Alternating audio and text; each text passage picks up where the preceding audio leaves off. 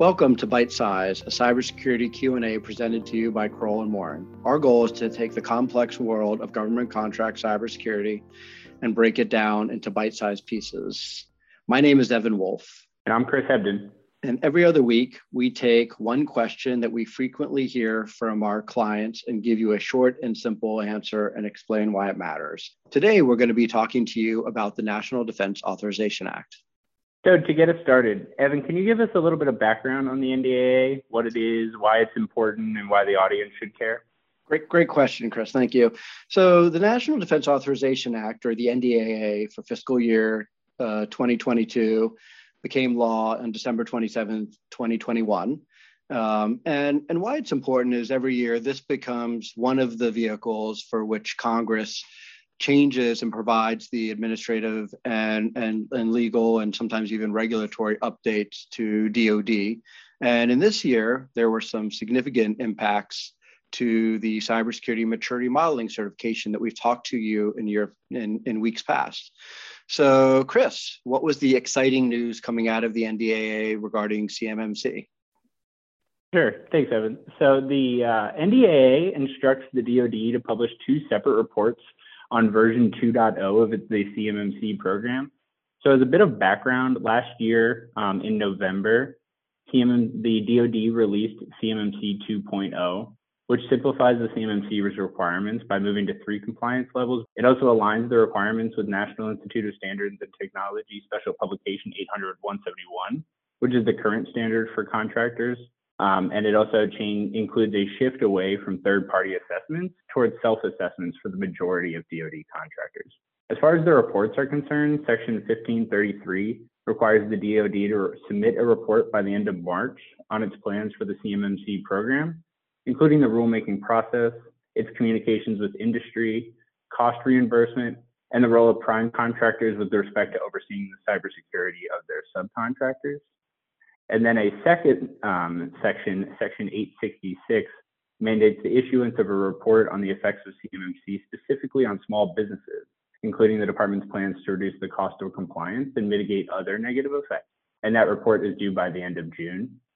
And in addition to the two reports on the CMMC program, Section 8 or 1526 of the NDAA also instructs the DoD to publish a report on what is called the DoD CUI program, um, which contractors may know um, more as the Covered Defense Information or CDI.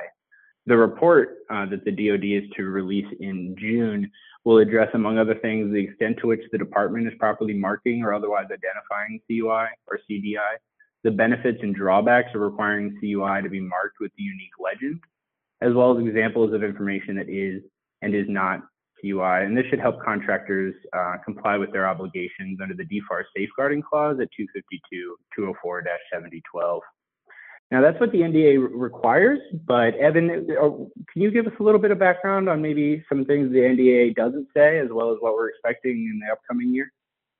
Thanks, Chris. Yeah, so before before I do, I also want to alert everyone that there were a lot of other very exciting cyber provisions in the NDA, including giving guidance to uh, on create on creating a better zero trust architecture and giving guidance to government agencies on on other requirements. And it gives does give CISA a lot of other requirements and and, and exciting activities that we will will talk to you in, in, in, in upcoming weeks. But there were three interesting things that were notable omissions when it came to cyber. And, and the first was that, that there was no cyber incident reporting legislation. It's long been discussed that we needed a federal incident reporting regulation, and, and that was, was not in there, although it, it is expected still to come, and there are some, some bills floating around Congress on this.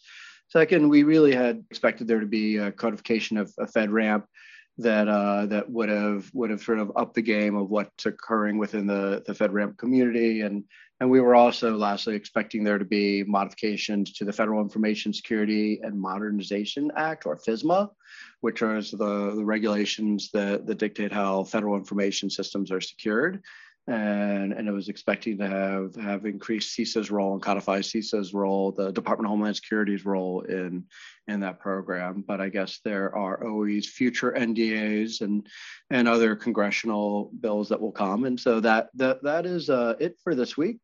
And I want to thank Chris and thank you for joining Byte Size Q&A. We'll be back in your feed within two weeks with a new question and hopefully simple explanation. But in the meantime, you can find information about us on our website, or if you have any suggestions for questions or have any questions for us, I can be reached at 202 624 2615, and Chris can be reached at 202 624 2645.